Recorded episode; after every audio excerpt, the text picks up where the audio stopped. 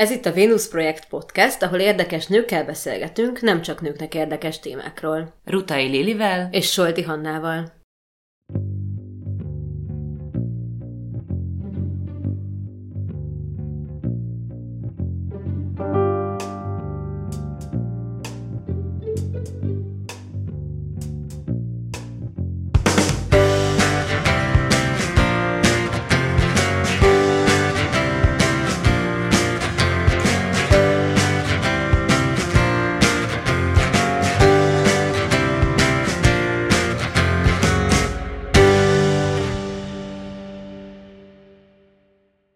Vendégünk dr. Gyenesei Leila, kétszeres olimpikon, kétszeres világ és háromszoros Európa bajnok öttusázó, jelenleg a Network 4 műsorvezetője, sportriporter. Köszi, hogy itt vagy velünk a Vénusz projektben. Mesélj nekünk kérlek a sportolói karrieredről, hogy mikor, hogyan kezdted, és milyen eredményeidre vagy a legbüszkébb. Hát köszönöm szépen először is, hogy itt lehetek. Hogyha a sportolói karrieremről kérdeztek, hát akkor azért az egy ilyen jó, főleg a kezdetéről, az egy ilyen nagyon régi emlék. Én öt éves koromban kezdtem el úszni. Előtte egy pici ilyen RSG-szerű ovitorna volt, mert a nővérem ritmikus gimnasztikázott, és akkor valószínűleg, hogy az, azt gondolták a szüleim, hogy hogy talán praktikusabb, hogyha, hogyha egy helyre kell vinni csak a gyerekeket, de, de én abban nem igazán voltam tehetséges, úszni meg ugye meg kell tanulni, de a mi családunk az egy ilyen rendkívül sportos család. És az nem volt egyáltalán kérdés, hogy valamit sportolni kell, az úszás az meg egy ilyen kötelező mutatvány, és, és hát egy örök mozgó gyerek voltam, tehát az, az, hogy én elfáradtam volna bármiben is, olyan nem létezett. Tehát muszáj volt, muszáj volt sportoltatni engem, és viszont nem nagyon bírtam a monotonitást. Elkezdtem mellette teniszezni, jártam futni, nem is csak futni, hanem atlétika edzésre, ami azt jelentette, hogy kislabdát hajítottunk, gátaztunk, távoltugrottunk, magasugrottunk, ami egy nagyon jó alapot adott, akkor még én ezt nem gondoltam, hogy, hogy a további élsportolói pályámhoz, mert, mert valójában ugye ez azt jelentette, hogy a koordinációm, az új mozgásformák megtanulása, az nekem így ezáltal jóval könnyebben ment.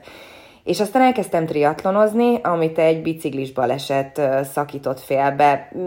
Nem történt különösebben nagyon nagy baj, viszont, viszont így az én lelkemben meg, meg, meg történt egy változás, és, és utána döntöttem el, hogy, hogy én öttusázó szeretnék lenni. Egy picit később, mint, mint az szokványos, de egy olyan szintű hit volt bennem, ami... Um, amihez mindig vissza tudok nyúlni az életem során, hogy, hogyha igazán elhatározok valamit, és abba rengeteg energiát fektetek bele, akkor az, az működni fog, az jó lesz. Úgyhogy így, így kezdődött ez a, ez a sportolás, és, és abszolút az öttusára térek vissza, hogyha az a kérdés részhez érünk, hogy, hogy mire vagyok a legbüszkébb. Hát az öttusás eredményeimre, hát ugye a két világbajnoki cím, de, de voltak olyan versenyek is, ami mondjuk nem feltétlenül világbajnokság, vagy Európa-bajnokság, vagy olimpia, de annyira jól sikerült, hogy, hogy azt így így úgy, ére, úgy élem meg, hogy, hogy mondjuk az volt egy ilyen nagyon tökéletes versenynap. Bár mondjuk öttusában olyan öt tökéletes nincs, mert ugye öt szám, öt számon belül rengeteg buktatóval. Tehát amikor nagyon jól sikerül a verseny, akkor is az olyan, hogy, hogy egy napon belül rengeteg hullámvölgy van.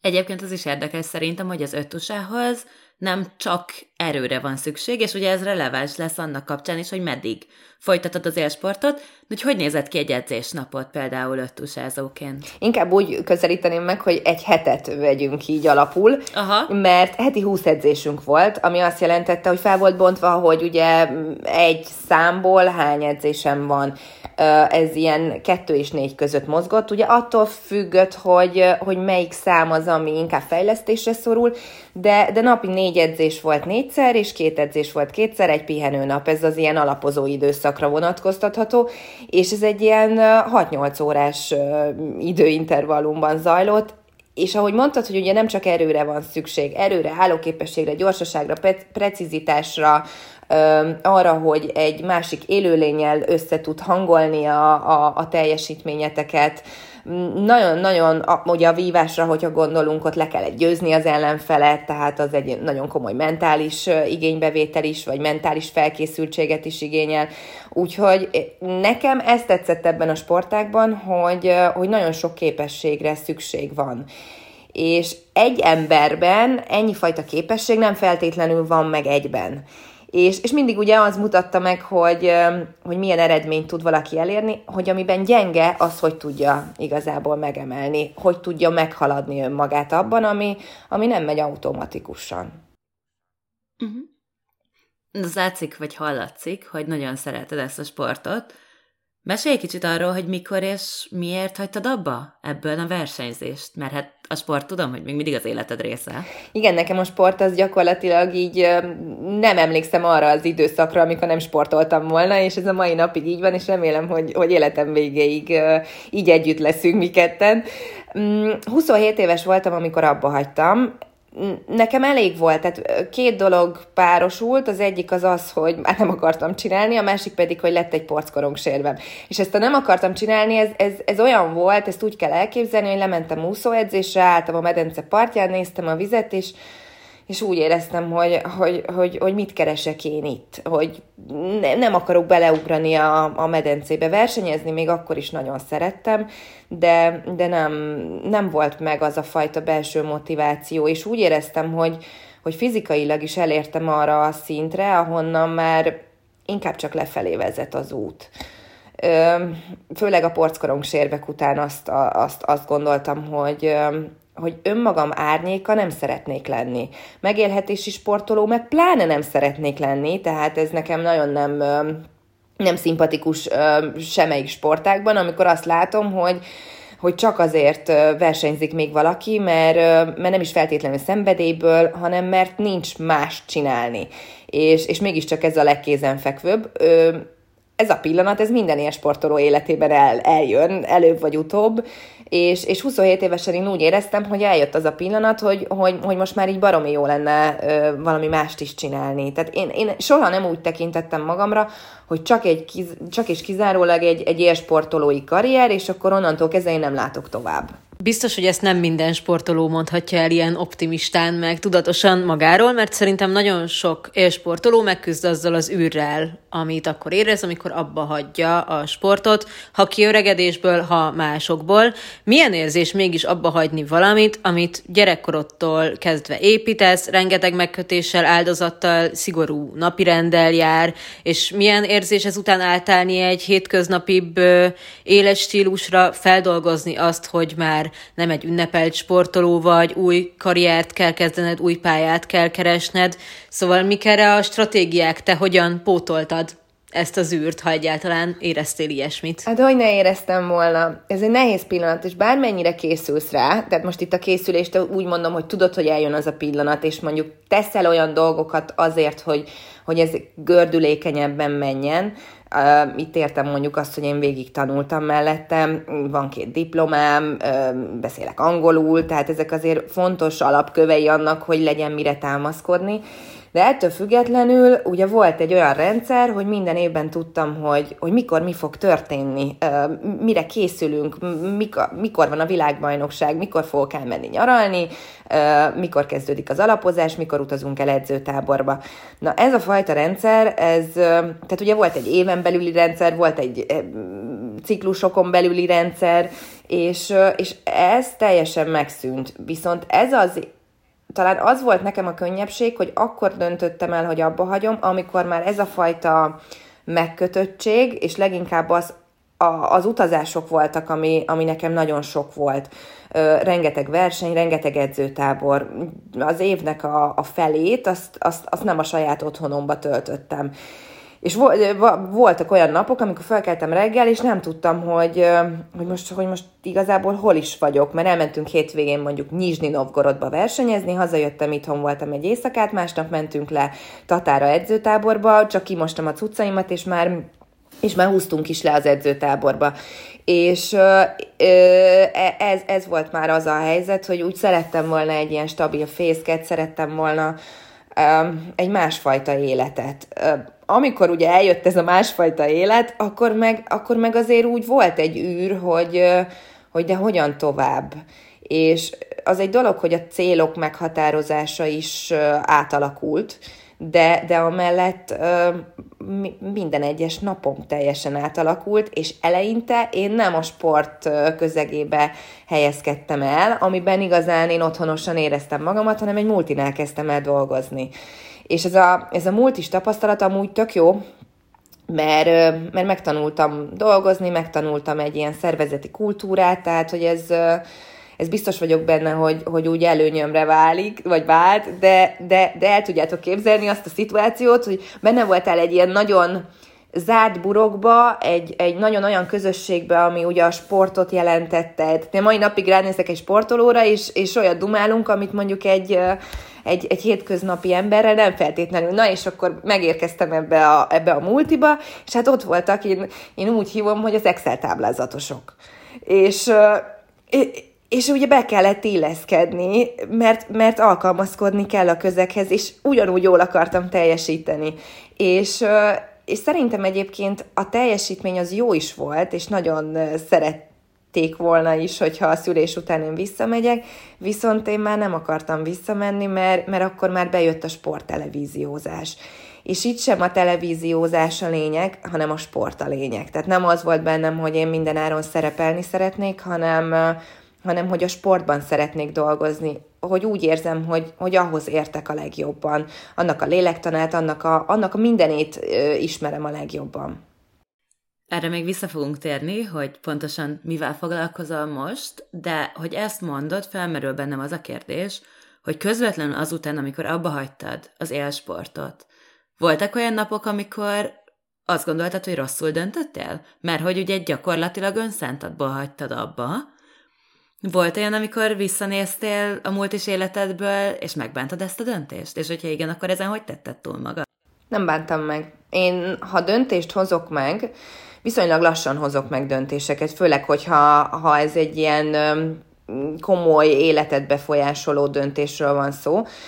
Hogyha meghozok már egy döntést, akkor én soha nem, nem nézek már hátra és, és olyan érdekes volt, hogy, hogy ugye elkezdtem dolgozni, átalakult az életem, fél évvel később lementem egy öttusa versenyre, néztem a többieket, akikkel addig együtt versenyeztem, és tátott szájjal tekintettem rájuk, hogy fantasztikus teljesítmény, hát hogy tudják ezt csinálni, és, és csak fél év telt el, tehát nem, nem, nem, nem 15 év és, és egy teljesen átalakult élettest, bármi, hanem, hanem mi minden még szinte ugyanolyan volt, de már én úgy tekintettem rá, mint hogyha egy ilyen előző életben történt volna.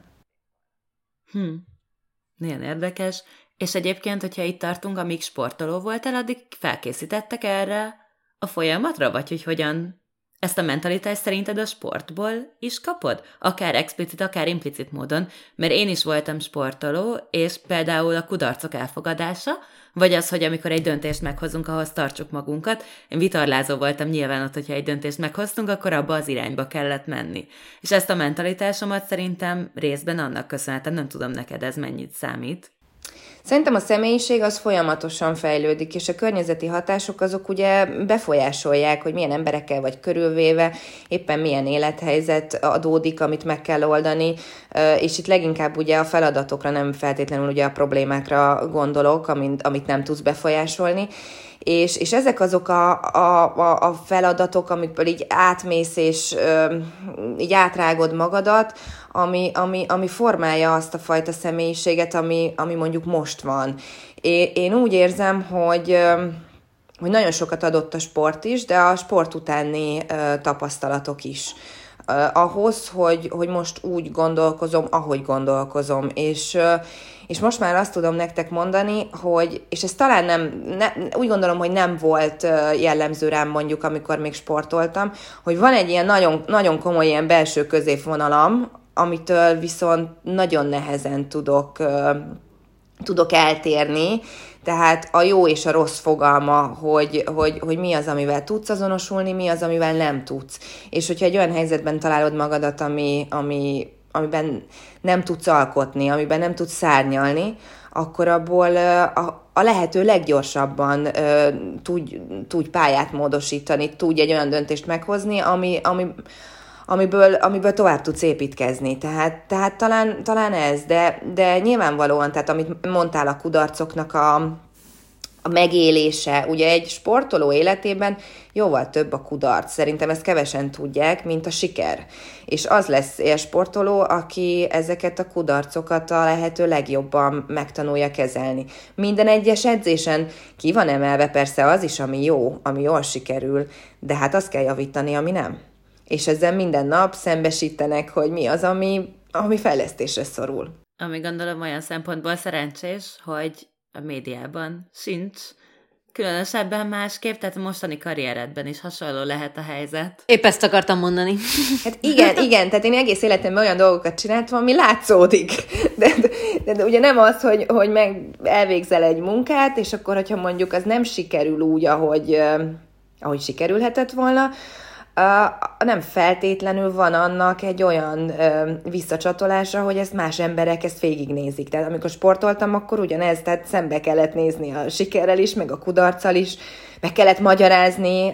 A kedvencem ugye az, amikor a játékosokat, versenyzőket befut a célba, és, és fél percen belül, vagy két percen belül még 180-as pózussal ugye interjút kell adni, és, és kerek egész mondatokban értékelje azt, ami vagy sikerült, vagy nem sikerült. És ez egy, ez egy elég, elég nehéz helyzet, és nyilván ugye most a sporttelevíziózás is olyan, hogy, hogy látszódik, emberek erről véleményt mondanak, viszont, viszont az ez ad egy olyan motivációt, hogy a lehető legjobban felkészülj.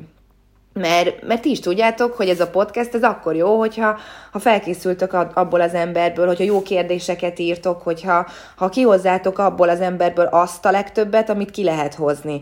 És, és így van egy ilyen, egy ilyen információ éjségem, egy folyamatos kíváncsiság, így frissen tartom az agyamat, és, és, akkor, és akkor ez így, ez így nekem jó, tehát már megszoktam, meg a másik része, hogy, hogy nem csak, hogy megszoktam, de kicsit igénylem is. Azt a fajta adrenalint, hogy, hogy legyen egy, legyen tétje a dolognak. Igen, az adrenalinészséget én is észreveszem magamon, mind a munkában, mind a sportban. De igen, akkor igazából ugye a mikrofon másik oldalán helyezkedtél el, egy kicsit mesélsz arról, hogy most mit csinálsz műsorvezetőként, sportriporterként?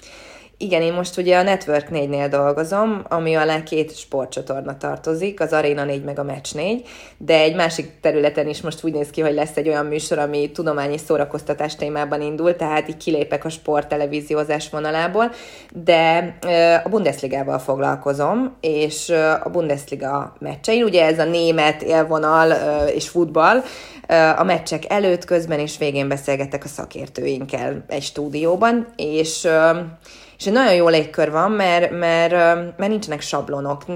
Jók a szakértőink, egy ilyen oldott, laza, szakmai beszélgetéseket kell elképzelni, és, és egy olyan területen kell ugye jól teljesítenem, ahol, ahol leginkább azért a férfiak dominálnak. Nagyon kevés női sportriporter vagy női sportműsorvezető van még, még a még a mai napig, tehát hogyha megnézzünk egy ilyen sportmédiás képzést, akkor is inkább ugye a fiúk jelentkeznek. És, és az elfogadtatásom az, az, az nyilvánvalóan, ugye ezt férfiak nézik, tehát, tehát itt érteni kell a futballhoz.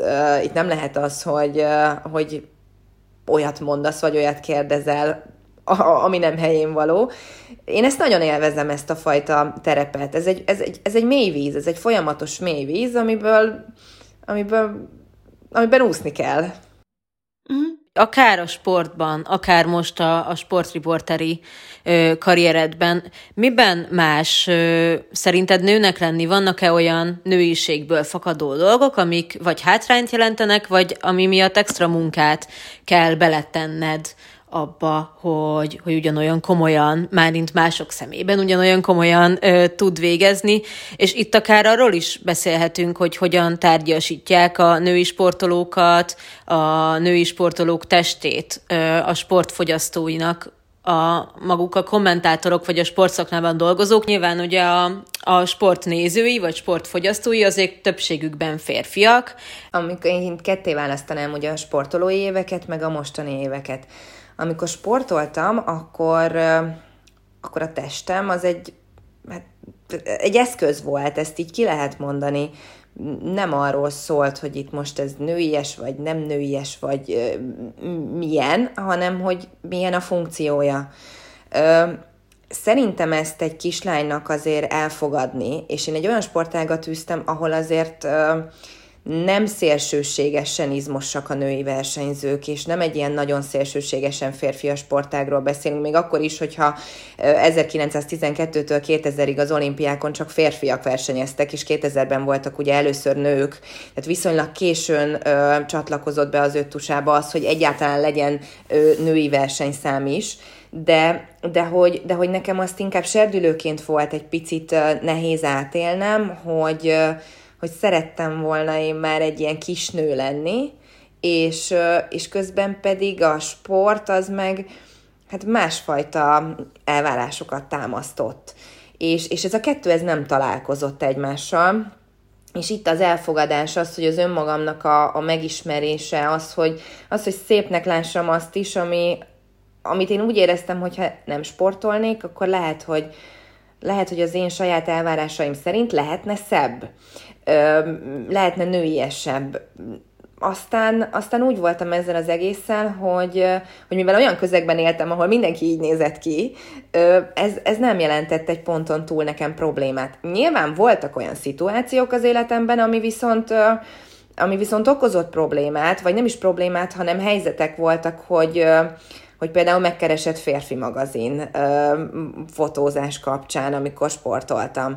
És, és én nem akartam ezt elvállalni. Nem csak azért nem akartam elvállalni, mert úgy éreztem, hogy, hogy én ehhez kevés lennék, de az önbizalmam valóban nem volt meg hozzá, de, de e, alapvetően nem éreztem azt, hogy nekem szükségem lenne arra, hogy, hogy teljesen mindent ledobjak magamról, és ezt, ezt mindenki lássa de, de, hogy, de hogy ez egy picit ilyen ambivalens, hogy mégiscsak valahol bálványozzák a női sportolókat, vagy éreztem egyfajta ilyen jellegű dolgot, viszont az én lelkemben meg ez nem, nem, nem, nem ugyanitt volt, hogy, hogy, hogy én nem úgy láttam szépnek azt a fajta testet, mint ahogy esetleg mások azt mondták, hogy milyen klasszi szálkás izomzatod van. Most csak mondtam egy, egy olyan példát, amit, amit esetleg így, így visszakaptam amikor abba hagytam a, az öttusát, akkor a, a saját testemmel való viszonyom az sokkal jobb lett.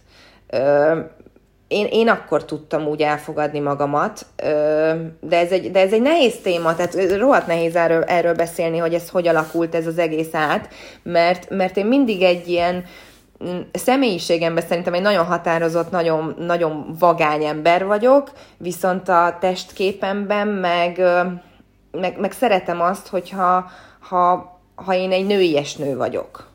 És, és a, a nőiességnek ugye itt a finomság is, a, a, a belső tulajdonságok is ott vannak. Na de hát, hogyha sportolsz, és egy medencébe le kell úszni 200 métert minél gyorsabban, ha, ha beugrasz a medencébe, akkor te nem nő vagy férfi vagy, hanem egy sportoló vagy. De amikor kiszállsz a medencéből, akkor tudsz-e váltani, hogy akkor már nőként szállsz ki a medencéből, és nőként mozogsz. Szóval ez, ez, nem, ez nem volt egy egyszerű dolog. Nekem anyukám nagyon sokat segített ebben, mert ő viszont egy ilyen nagyon finom, nagyon bájos uh, teremtés volt, és, és, és tényleg tehát így nekem a nőképet ő adta meg. És uh, és a, ma, a, a mostani életemre, hogyha viszont a sporttelevíziózásra kitérünk, akkor, akkor ez egy vizuális műfaj. És, és igenis számít az, hogy, hogy mibe vagyok felöltözködve, hogy milyen a hajam, hogy milyen a sminkem, azt látja meg először a néző.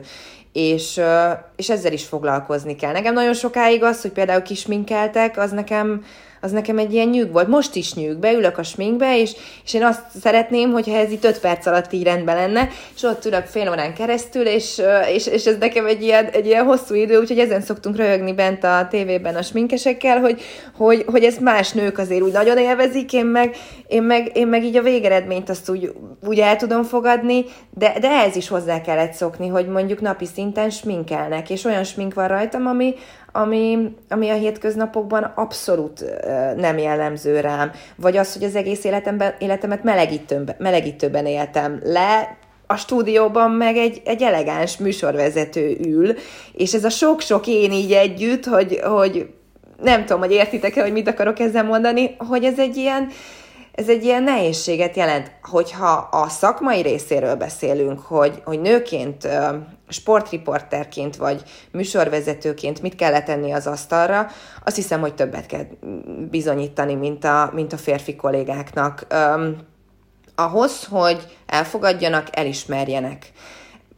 Nekem nagyon nagy szerencsém van, hogy olyan kollégákkal dolgozhatok, akik egy ilyen maximális támogató légkört biztosítanak. És az is nagy szerencsém volt, hogy nem ezzel kezdtem, hogy élő foci meccseken vagyok műsorvezető, hanem előtte sporthíradóztam egy másik tévécsatornánál, és, és ott szerkesztettem, riporterként dolgoztam, és hírolvasóként dolgoztam és megvolt az a fajta alap, amire én támaszkodhattam. Tehát akár a, a tudás, az, hogy, hogy mennyire vagyok tájékozott például a labdarúgás világában, és megvolt az a fajta alap, hogy, hogy hogy kérdezek mondjuk esetleg tét nélkül, mert a riporterkedésben nem voltak hasznosak azok a, a kérdések, de, de mégis ez egy, ez, egy, ez egy nagyon fontos időszak volt, hogy, hogy nem nem úgy lettem beültetve valahova, hogy, hogy ne lett volna tapasztalatom. És nekem mindig rengeteget kell dolgozni azért, hogy, hogy én is elhiggyem, hogy, hogy jó tudok lenni, és jó vagyok, és,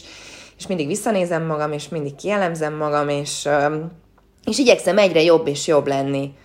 Tehát így elolvasgattam, hogy ö, miket írnak nem rólad, hanem, hanem a te bármilyen teljesítményed kapcsán, kommentek, ilyen-olyan cikkek, nyilván most nem a minőségi, vagy nem a feltétlenül minőségi tartalmakra gondolok, és azért, azért azt szerintem egy tök általános jellemző, mind női sportolók, mind női riporterek, mind igazából bárki részéről, aki valamilyen módon szem előtt van névvel, arccal, hogy azért kap nagyon tárgyasító reakciókat is néha, nem tudom, origó címlap, egy falatnyi bugyiban mutatta meg magát az olimpiai bajnok képgaléria. Ezeket hogyan lehet kezelni, illetve hogy te foglalkoztál-e ezekkel valaha, vagy hogyha nem, akkor hogyan tudtad megcsinálni azt, hogy ne foglalkozz ezekkel? Megmondom őszintén, hogy azért nem lehet ezeket elkerülni, hogy szembe jöjjenek, hogyha van egy-egy ilyen megjelenés. Ezeket leginkább ugye a jelen pillanatban az Instagramomról ö, veszik át. Én az Instagramon megpróbálok úgy kommunikálni, nem megpróbálok, úgy kommunikálok, hogy ö, hogy annak legyen tartalma, annak, annak legyen mondani valója, nem egy képgalériát, egy kép, képes lapot, vagy egy nem tudom, egy albumot szeretnék így, így, így a, a közönség felé tárni, hanem, hanem azt, amiben én foglalkozom, tehát, hogy annak van egy, van egy, egy szakmai része, akkor van az emberi része az, hogy, hogy én mit gondolok a világról, hogy élek meg bizonyos helyzeteket, hogy tudom esetleg motiválni magamat, hogy próbálom ki magamat új helyzetekben. Tehát szerepeltem például egy főzős műsorban, ahol ahol azért nagyon komoly kihívásnak voltam kitéve egy olyan területen, ahol még soha előtte nem, tehát az, hogy itthon megcsinálok 16 fajta kaját, az nem ugyanaz, mint hogyha fine dining tányérokat kell, kell prezentálni. Szóval, hogy nehéz elkerülni azt, hogy, hogy szembe jöjjenek. És, és nyilván el is olvasom, hogy, hogy, hogy mi történik. Különösképpen nem izgat, hogy, hogy mit írnak. Mm, hát mondjuk hazudnék, hogyha azt mondanám, mert vannak bizonyos helyzetek, amikor, amikor, amikor ez izgat, de egy dolog az, hogy hogy van valami, amit leírnak, és mondjuk átvesznek valahonnan, láttak valahol, és, és az mi történik. Azt látni kell, hogyha én kiválóan levezetek egy műsort, abból nem lesz uh, újságcikk, uh, ha, ha egy rangadón uh, tök jó hangulatban, és uh, nagyon tájékozottan, és szuper minden, az, az abból sajnos, sajnos nem történik semmi. Én ezt bánom a leginkább, hogy uh, hogy ezekkel sokkal nehezebb átütni azt a küszöböt, és, és nagyon egyre lejjebb és lejjebb kerül az a küszöb, amivel, amivel mondjuk így egy bármilyen felületre fel lehet kerülni. Nekem abszolút nem célom, hogy ezekre a felületekre felkerüljek, és, és igyekszem is minimálisra fogni azt, hogy, hogy, hogy kinek és mit mondok, és nagyon megválogatom azt, hogy, hogy hol nyilatkozom, mert úgy érzem, hogy a saját felületemen át tudom adni azokat az információkat, amit én át szeretnék adni. Szóval ez az egyik része. Az, hogy mondjuk a kommentek a saját oldalamon, én nézegetve másoknak az oldalát, nekem egy, egy tök jó közönségem van. És, és nézik a sportműsorokat, várják a felvezetéseket, nyilvánvalóan számít, hogy nő vagyok, de, de, de van egy szakmai oldala is, és, és nagyon sok pozitív visszajelzést kapok, nagyon sok pozitív visszajelzést kapok, nem a testemre vonatkoztatva, hanem a személyiségemre, hogy kedves vagyok, felkészült vagyok, mosolygós vagyok, van egy pozitív kisugárzásom, tehát én imádok élni, én imádom a, a, az életnek minden egyes jó dolgát, ami, ami, ami megadatik nekünk, és, és, és inkább erre, erre próbálok. Tehát nekem ez a megküzdési taktikám így a nehéz helyzetekkel szemben. Azt, hogy mondjuk egy vadidegen mit ír egy kommentben egy olyan cikkhez, amihez ami rész információkat tartalmaz, mert azért én nekem most már az a tapasztalatom, hogy, hogy azért teljes valótlanságokat nem írnak le, vagy én nem tapasztaltam. Szóval nekem az a, az a tapasztalatom, hogy azért itt teljes valótlanságokkal én még nem találkoztam így a pályafutásom során egy-egy cikknél, de, de részinformációkkal találkoztam. Ugye ezek alapján valaki uh, ír egy kommentet, uh, nagyon sok esetben azért, hát hogy kiírja azt a kommentet. És, uh, és mit tud arról, hogy, hogy mondjuk én ki vagyok, uh, és, és, és mi az, ami nekem fontos, és itt leginkább nem is feltétlenül a, a szakmai dolgokra gondolok, mert, mert szakmai értelemben nem ütöm át azt a fajta szintet egy origónál, vagy egy bliknél, vagy egy borsnál, vagy bárhol, hogy megírják azt, amit az előbb is mondtam, hogy, hogy remek volt ez a rangadó, és milyen jó volt az Arena 4-nél, és szenzációs, humoros trió volt a stúdióban. Én ezt sajnálom, hogy ez nincs meg. Hát, hogyha ez meg lenne, én a világ legboldogabb embere lennék, de hát sajnos ez, ez nem fog megtörténni. Hogyha már a nőiességnél tartunk, szerintem amit meg kell említenünk, az az anyasság is, mert hogy ez mind sportolóként, mind a televízióban egy elég fontos Hát akadály is lehet. De hogy akadály. akadály is lehet, vagy igen, ezért mondom, hogy lehet. Hogyha jól értem, akkor te a lányod születése után kezdtél el a televízióban dolgozni. Amikor kiderült, hogy babát várok, én akkor kezdtem el a televíziónál dolgozni, úgyhogy én kismamaként kezdtem. És, és valóban, mivel hogy ugye a testem látszódik, én, én egyből feltettem azt a kérdést, hogy, hogy pont egy kismama helyére érkeztem, hogy, hogy szükség van-e így is rám.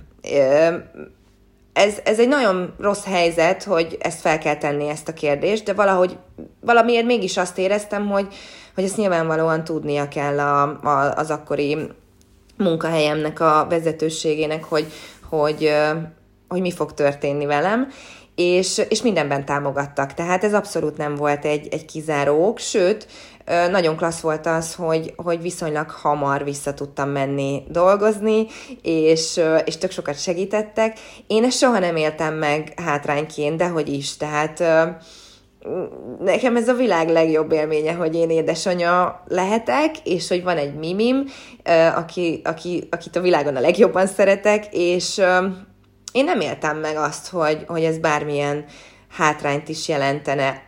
Arra jöttem rá, hogy, hogy igazából nincs olyan pont, mert amikor én gondolkoztam rajta, hogy, hogy mikor szülessen kisbabám, és akkor esetleg, hogy korábban, vagy később, vagy, vagy mi lenne az ideális pillanat, az, az, az, az a konzekvencia, hogy, hogy nincs ideális pillanat, tehát, hogyha a karriert ö, nézzük, akkor, akkor mindig lehet valamire még vágyni, de, de ezt össze lehet egyeztetni. Össz, szerintem, szerintem ez egy nagyon jól harmóniába lehet hozni. Sajnos az a nehéz, amikor az időről beszélgetünk, hogy, hogy ez a, a napjaimat hogy tudom beosztani, és, és egy, egyszerre két helyen lenni nyilvánvalóan nem lehet, de én szeretném, hogyha egy olyan képet látna rólam a Mimi, hogy, hogy anyának fontos a, a munka is, tehát hogy nem csak, nem csak és kizárólag édesanya, és hogy, hogy, hogy tudjak neki egy olyan női mintát mutatni, aki nem szélsőségesen karrierista. Én azon az életszakaszon túl vagyok, amikor én szélsőségesen karrierista állapotban voltam, ugye ez az élsport, azt nem lehet máshogy csinálni ugye az élsportoló lányokat nem hívjuk karrieristának, de gyakorlatilag, gyakorlatilag nincs, tehát annál jobban szerintem ember nincs, aki rá koncentrál a saját dolgára, mint egy élsportoló, mert máshogy nem lehet eredményeket elérni. Szóval a Miminek én szeretnék egy olyan, olyan mintát mutatni, hogy anya szereti a munkáját, anya szenvedéllyel csinálja a munkáját, amiben teljesítmény van, és és mellette, mellette édesanyaként is jelen tud lenni az ő életében minél többet. Bizonyos, én azt szoktam mondani, hogy ha ugye nem lenne nekem a mimi, akkor kb. négyszer ennyit tudnék dolgozni. De nem hiányzik az a fajta ö, munkamennyiség, semmilyen hiányérzetem nincsen afelől, hogy, hogy én többet szeretnék keresni, vagy többet szeretnék dolgozni, hanem, hanem, ö, hanem jó az, ami, amiben most így vagyunk, és ezzel én elégedett vagyok. Egyébként ugye a televízióban, és nem csak a sporttelevízióban, hanem ámblok kevesebb a nő, mint a férfi, főleg a riporterek és műsorvezetők között. Ebben egyrészt az öregedést szokták okként megnevezni, amire még vissza fogunk térni, de mit gondolsz, hogy a karriered mennyire gyerekbarát? Mert hogy például, amikor ezt az epizódot egyeztettük, akkor volt egy olyan pont, amikor azt mondtad, hogy még nem tudod, hogy azon a héten mikor fogsz mikor lesz mikor, lesz, mikor leszek adásban, igen. Ha, nem mondanám azt, hogy gyerekbarát, mert hogy a Bundesliga mérkőzések azok nem óvodaidőben vannak. Ez, ez nyilvánvaló, tehát ugye vagy este ez vannak. igazán nem szép tőlük egyébként. Én is gondoltam, hogy írok nekik egy, egy levelet, hogy, hogy, hát, hogy az Ákombákom óvoda az reggel 8 és 4 óra között, vagy 5 óra között van nyitva, és akkor esetleg lehetne hétfő reggel 9-kor egy mérkőzést rendezni. Tehát majd meglátom, hogy mit fognak válaszolni. Na, mindegy. Tehát, tehát nyilvánvalóan, nyilvánvalóan ez egy olyan helyzet, hogy amikor ezek a mérkőzések vannak, az, az, az biztos, hogy nem nem óvodaidőben van. Viszont a felkészülés, azt, azt meg meg tudom tenni akkor, amikor a Mimi óvodában van.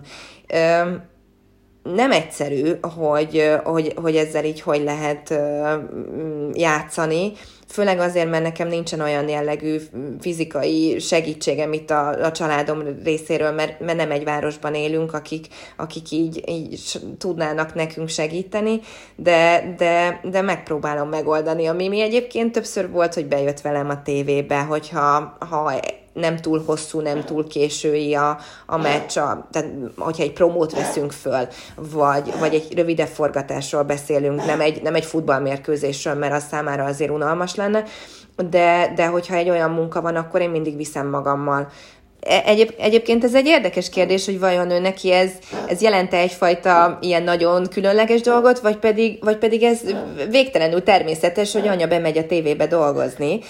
Szerintem mert hogy ezt csinálom, igen, úgyhogy, úgyhogy szerintem ez inkább ez a, ez a végtelenül természetes verzió, és, és ő, amit ő imád, hogy ugye ott vannak a sminkes lányok, a, a fodrász, és akkor lehet egy kicsi, kis csillám, kis ez, kis az, hát ugye ő lány, és, és, és, és kis nő már, szóval, szóval ő ezeket nagyon kedveli, de, de visszatérve a kérdésre, nem gyerekbarát és ez nem is tud gyerekbarát lenni olyan szinten, hogy mivel hogy a, ezek a mérkőzések, ezek nincsenek óvodaidőben. De ettől függetlenül az, ami, ami a felkészülést jelenti, amit időt ráfordítok, azt vagy óvodaidőben, vagy este, amikor lefektetem aludni, és mondjuk meg kell néznem néhány mérkőzést, vagy, vagy az összefoglalókat, a magazinműsorokat, akkor azt meg tudom nézni akkor, amikor, amikor ő már alszik, vagy óvodában van. Azt azért gondolom, hogy az, hogy nem csak, hogy élsportolói múltal rendelkezel, hanem, hogy nagyon is értesz a sporthoz, azért az egy, az, az egy alapedő belépési küszöbnek hangzik ehhez a munkához. De egyrészt engem érdekelne, hogy hogy, az, hogy, hogy látod, hogy mennyire ad neked ez egy plusz presztíst, hogy te egy komoly eredményeket elért sportoló vagy, vagy voltál. Másrészt egyébként ez mennyire gyakori, hogy, amit te csináltál, hogy sportolói karrierből érkezve emberek átmennek ugyanúgy a sporttal foglalkozni, de mondjuk tévébe. Mindenféleképpen előny és presztízs is az, hogy, hogy én egy sportoló voltam. Előnynek én azt mondom, hogy teljesen mindegy, hogy milyen sportággal foglalkozom, annak a lélektana, a pszichológiája ugyanaz. Ugyanazt éli át egy labdarúgó, egy öttusázó, egy súlyemelő, egy bárki, egy ritmikus gimnasztikázó, hogy milyen az, amikor sikerül valami, nem sikerül, sérült, bármilyen nehézséggel meg kell küzdenie, a sikert hogy dolgozza föl, ez, ez, ez teljesen ugyanaz, és innentől kezdve én nagyon szeretem az én műsoraimat elvinni egy olyan ö, területre is, hogy, hogy vajon mit érez a sportoló, milyen lelki állapotban vannak a csapatok, hozzátenni azt, ami én vagyok, és ettől lesz szerintem valami hiteles. Tehát itt én is mondhatnám, hogy fantasztikus volt mondjuk az a szabadrugás, de az a szakértőnek a feladata, hogy, hogy kielemezze szakmailag azt, hogy, hogy mi történik.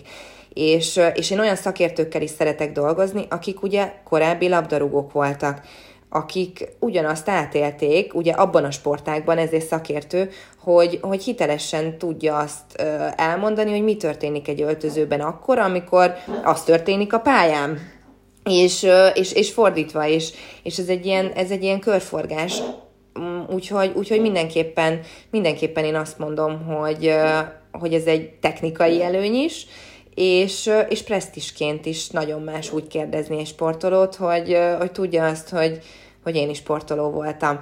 Illetve hát ami meg a másik, hogy én rengeteg olyan interjút adtam, ahol hát ahol pusztítóak voltak a kérdések, és felkészületlen volt a, az újságíró. Ugye tévében ritkábban, mert ott ugye arccal, névvel, hanggal van a dolog, de, de itt most az írott sajtóra gondolok, nagyon kemény dolgok tudtak történni, és, és ugye akkor is megpróbálni kedvesen, meg jól reagálni, hogy megkérdezte, hogy mik az eredményeim, hát, hát ez azért utána lehet járni, akkor miért csinálsz velem interjút, de, de szóval vannak, vannak ilyenek is, és, és ezekből is lehet tanulni, hogy, hogy hogy nem szabad csinálni. Milyen kérdéseket utáltam én, amikor, amikor versenyző voltam, és mindent meg lehet kérdezni, de nem mindegy, hogy hogy. Kicsit más téma, de az is nagyon érdekes szerintem, hogy így, hogy az életednek egy nagyon nagy részében a sport a mindennapjaid része volt, a megélhetésed volt, és most is a megélhetésedhez kapcsolódik, hiszen a sporttal foglalkozol.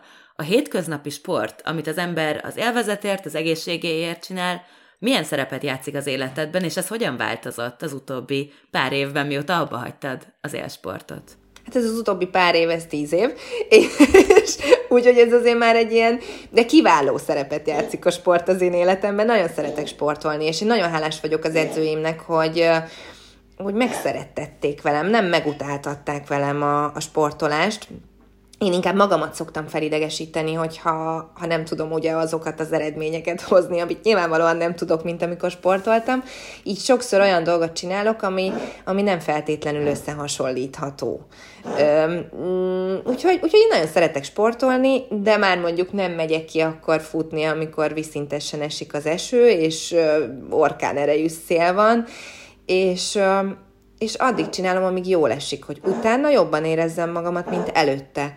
De, de függő vagyok, tehát ez, ez tény, hogy, hogy a sport hát addiktív, tehát ezt, ezt, ezt ki kell jelenteni, hogy, hogy bizony ehhez hozzá lehet szokni, én hozzászoktam, és nem is engedem el, nem is akarom elengedni. És nem azért csinálom, mert szeretnék egy olyan testet, ami, ami, ami mondjuk a tökéletes, vagy a tökéleteshez közelít, vagy mások által tökéletesnek tartott, hanem azért, mert én, én szeretem ezt csinálni, mert az idegrendszeremnek jót tesz, mert, mert jót tesz fizikailag a testemnek, és, és hogyha van egy nehéz élethelyzet, akkor nekem a sport az rengeteget segít.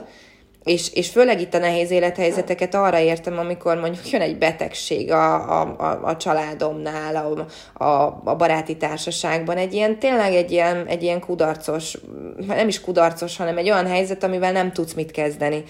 Még, még akkor is nagyon sokat tud segíteni a sport, hogy, hogy egyfajta kapaszkodót ad, kiszellőzik picit az agyad, um, van amikor, van, amikor csak kimegyek sétálni egyet a, a természetbe, és nekem nagyon a, a, a szabadban, szabadban végzett mozgás az, ami, ami igazán meg, megadja ezt a fajta ö, támaszt. Én az edzőtermeket annyira, annyira nem szeretem. Meg, meg nem is érzem azt, hogy nekem itt súlyokat kéne emelgetni ahhoz, hogy valamilyen eredményt érjek el, amíg a ta- saját testsúlyos gyakorlatokkal tökéletes minden, tehát nekem az bőven elég. És bár említetted, hogy nem a külső miatt csinálod, szerintem azt is ment, hogy tökéletesen biztos, hogy nem tudsz te se elvonatkoztatni tőle, hiszen Instagramon is posztolsz, hiszen tévé előtt vagy, hiszen amúgy sportolóként az ember hozzászokik ahhoz, hogy valamilyen teste van, ami általában ugye izmos, erős, hogyha nem is mondjuk a divatmagazinokban látott szerepekhez alkalmazkodik, de hogy valamihez hozzá szokik az ember. Te hogyan állsz a külsődhöz? Én szeretem a külsőmet. Nincs, nincs vele semmifajta problémám, és uh, és e, e, ebben nincs annyi munka, mint amennyit egyébként mások szerintem azt gondolnak, hogy ebbe van. Tehát én sanyargatom magamat, én imádom a fagyit, tehát hogy most mielőtt nekiálltunk ennek a podcastnek, akkor egy, egy Hagendász az a kedvencem, abból egy, egy ilyen kis vödörkével azért így betoltam. Szóval... Teljesen átérzem, nekem ez a tegnap este volt. Igen, én ezt, én ezt imádom. Ugyanez. És Na hát akkor, akkor ti pontosan tudjátok, hogy miről beszélek. Szóval a saját testemmel én teljesen ki vagyok békülve. Az, hogy már nem vagyok izmos annyira, mint amikor sportoltam, annak én örülök.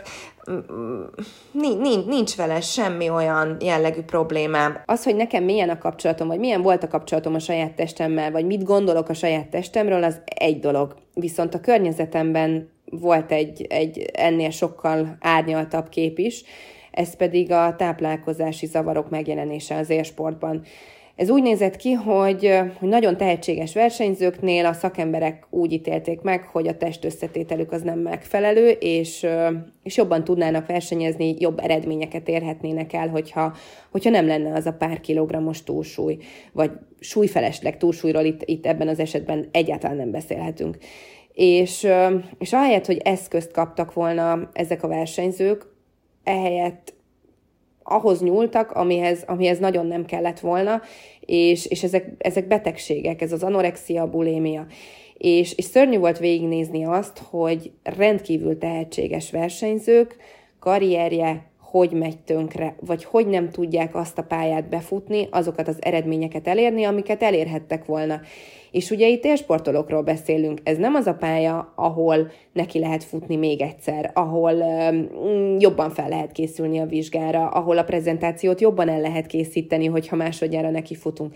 Hogyha nincs szerencséd, és, és, és olyan helyzetbe kerülsz, hogy, um, hogy jön egy ilyen uh, nehézség a pályádon, és, és bejön egy ilyen betegség, akkor, akkor nagyon nehéz ebből kijönni. És, és sajnos az a tapasztalat, hogy hogy egytől egyig ezek a lányok nem azt a pályát futották be, nem azokat az eredményeket érték el, amiket ők elérhettek volna, és, és ezt, ezt, ezt azért nagyon, nagyon nehéz volt látni, és örülök, hogy én nem kerültem ilyen helyzetbe, bár 20 éves korom környékén nekem is voltak olyan ö, olyan, olyan pillanatok, amikor, amikor én is megkaptam, hogy jobb lenne, hogyha egy picit kevesebb lenne a súlyom, ami most jelen pillanatban szinte ilyen elképzelhetetlen, de, de nehéz volt azt, azt a, azt a középvonalat megtalálni, hogy, hogy ne lépjek be, bele én is abba a folyóba. Hogy ez mi múlott, azt az én esetemben azt nem tudom, de, de lehet, hogy mázlim volt, vagy lehet, hogy volt egy olyan belső erőm, ami, ami, ami megtartott, de, de minden esetre ez jelen van az sportban, ez a táplálkozási zavarkérdés. Az öregedés az, ami, ami nyilvánvalóan ugye jelent egyfajta mm, helyzetet, hogy, hogy a sportriporterek most 60 évesen nem biztos, hogy ott fogok ülni a, a futballmérkőzések előtt, közben és végén, bárki tudja, lehet, hogy annyit változik a, a világ, és szeretném hinni egyébként, hogy változhat a világ, mert attól, hogy valaki 40, 50, 60, 20 vagy akármennyi idős, szerintem tud baromi jól kinézni. És csak máshogy. És ez nem, ez nem azon múlik, hogy ki hány éves, hanem, hanem, hanem azon múlik, hogy milyen jó a stílusa, hogy, hogy magához képest egy olyan képet tud mutatni, ami harmonikus, és és, és talán ez, de, de, de való igaz, hogy, hogy a férfiakkal szemben például ez a szakma sokkal megengedőbb, mint a nőkkel. És talán ez változhat szerintem a, az, az idők folyamán, vagy szeretném hinni azt, hogy, hogy változni fog. De, de, de most az a helyzet, hogy hogyha most így előre nézek 15-20 évet, akkor nem biztos, hogy én szeretném hinni, hogy igen, de nem biztos, hogy ezt fogom tudni csinálni. És ez felvet ugye egy, egy olyan kérdést, hogy vajon akkor mit, és akkor megint valami mást. Hát igen, mert én ezt akartam mondani most erre a, az elvárások, ment, hogy, hogy milyen, milyen elvárások vannak nőkkel és férfiakkal szemben így az öregedés, meg a, meg a jól kinézés kapcsán, hogy azért ha, ha mindenkit kiszornánk, a sporttévékből, de bármilyen tévékből férfi létére, aki nem néz ki jól, vagy csúnyán öregszik, akkor, akkor bocsánat, de hogy nem, lenne, nem lennének tévében dolgozó emberek. Hanna szerint csak minden férfi unattraktív, na. Hogy, hogy miért van az, hogy egyáltalán nőként ez egy téma, hogy középkorú nőket, idősebbekről nem is beszélve, nagyon ritkán látunk műsorvezetői szakmában, főleg talán sport, sport közelében. És ugye itt még a terészedről az is bejön, hogy nyilván a test öregedésével a sportolók abba hagyják a sportolást, mármint az élsportot, mert egyszerűen fizikai teljesítményük már nem annyira jó, mint előtte. Szóval te ezt végül is két oldalról is is megélheted, vagy megélted már. Igen, viszont az első megélés az teljesen természetes. Azzal nincsen semmi gond. Tehát nem működik már úgy. A, a testem, ez egy, ez egy olyan műfaj, amiben a legjobbat kell kihoznod magadból, aminek vannak fizikai, biológiai korlátai, tehát ez egy, ez egy ez nem egy váratlan szituáció, de nem gondolnám, hogy én rosszabb műsorvezető lennék, vagy bárki 50-60 évesen, sőt, szerintem jobb műsorvezető lennék, mert sokkal több a tapasztalatom. Viszont a helyzet, az élet az, az, az, az ilyen. Számomra ez nagyon bántó egyébként, hogy, hogy vajon miért nem lehet. És hogyha egy kicsit így kitekintünk egyébként a hazánkból, akkor hány olyan nagyon-nagyon stílusos, középkorú vagy idősebb hölgyet lehet látni, akit nagyon szívesen nézel, és itthoni példák is vannak egyébként, és nagyon sok olyan korábbi műsorvezető van, aki szerintem kiváló a, a mai piacon, és nem is csak a, a, a sport televíziózásra gondolok, és mondjuk méltatlanul el van felejtve úgy, hogy hogy olyan emberek jönnek a helyére, akik, akik a saját álláspontom szerint nem feltétlenül ugorják meg azt a szintet, mint az előző generáció. Pont a Naomi Wolf The Beauty Myth című könyvében beszél erről nagyon sokat, amiről mi is nagyon sokat beszéltünk két epizóddal ezelőtt, hogy miért ritkulnak a nők, ahogy haladnak előre a korban a televízióban. Ő azt mondja, és vagy hát én is ezen gondolkoztam, hogy mert hogy a férfiaknak megvan a társadalomban egy ilyen, és erre most csak idegen szavakkal tudok, vagy idegen szavakat tudok mondani, hogy egy ilyen silver fox, olyan szexi nöregedék, ki nem mondjam, daddy kultúra, még ez a nőknél sokkal kevésbé van meg, és mondjuk lehet, hogy nőként én például szépnek gondolom a ráncokat, és szépnek gondolom az idősödő nőket, a férfiak nem szexualizálják úgy az idősödő nőket, mint ahogy a nők szexualizálják az idősödő férfiakat. Igen, most És közben egy... meg amúgy mit keres a szex a műsorvezetésben? Figyelj, azt nem lehet kikerülni, hogy ez egy vizuális műfaj. Szerintem ezt, ezt el is kell fogadni bizonyos tekintetben, hogy nem azt mondom, hogy tökéletesnek, vagy jól kell kinézni, de valamilyen legyél. Tehát, hogyha tévéképernyőn vagy, akkor, akkor tök jó, hogyha van egy olyan fajta karaktered, és ez lehet egy, egy kevésbé vonzó embernek is egy marha jó karaktere, vagy a mai szépségideálnak nem megfelelő ö, karaktere. Mm, az, hogy a férfiaknál, amiket mondtál most, hát az nálam így teljesen kivágja a biztosítékot, tehát akkor majd lesznek azt se szeretném, hogy sugármámik legyenek, érted? Tehát, hogy ez, ez, ez, ez, ez ilyen, ilyen, ilyen helyzetek nincsenek, tehát ez vicc ez az egész, ami, ami, amit, amit ugye mondasz, viszont tény, hogy ez van. Üm, és hát ugyanaz, amikor mondjuk látsz az utcán ehhez kapcsolódó megjelenéseket, hogy akkor most így mondjam. Szóval, szóval elfogadóbbak a férfiak felé, pedig szerintem ugyanolyan vonzó tud lenni egy, egy nő is. Szeretném hinni azt, hogy, hogy ezen lehet változtatni, és és, és, és talán, talán változni is fog a világ. Az, hogy ehhez milyen eszközök kellenek, hogy ehhez, ehhez mik kellenek, ehhez ilyen beszélgetések kellenek, vagy, vagy hogy mert ez nem a nőkön múlik, azért ezt lássuk be, hanem ez a férfiakon múlik.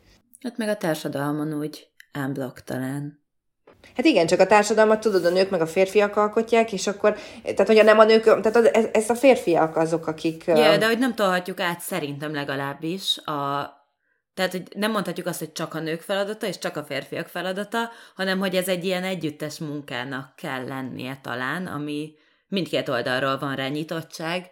Én egyrészt tök egyet értek a Lilivel, másrészt ugye meg az is benne van, hogy ez a döntéshozók felelőssége, akik között azért az való igaz, hogy, hogy sokkal-sokkal több férfi van.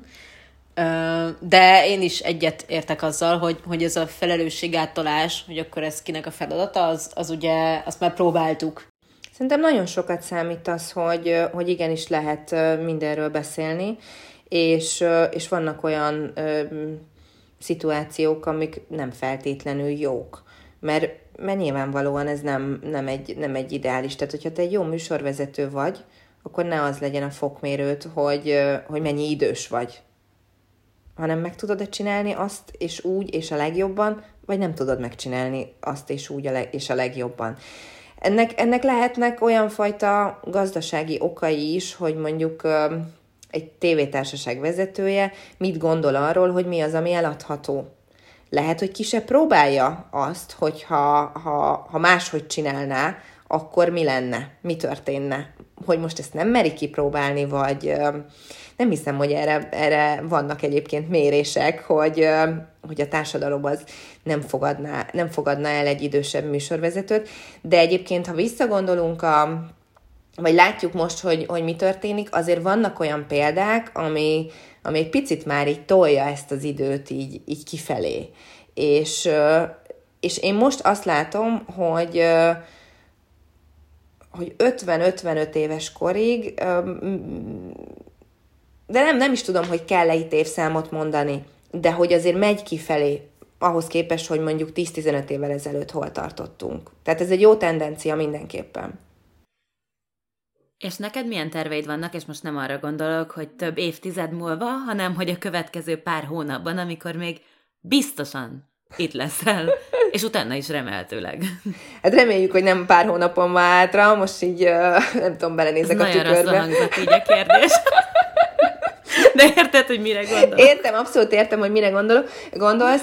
Um, figyelj, tehát én azt gondolom magamról, hogy én nagyon szeretek egyébként új dolgokat kipróbálni. Amiről az előbb beszéltünk, az egy ilyen nagy egész, hogy, hogy mi lenne az ideális.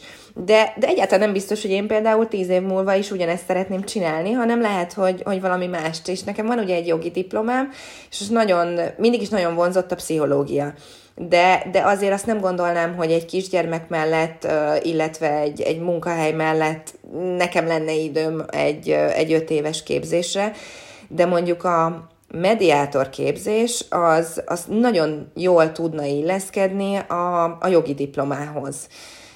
Ugye ott, hogyha van egy jogi tudásod, jogász vagy, akkor akkor azt tudod hatékonyan alkalmazni, míg a, a lelki része is, hogy a feleket egymáshoz közelítsd, az egyfajta pszichológiához közelítő terület, és, és ezt a kettőt tudnám talán valahogy ötvözni.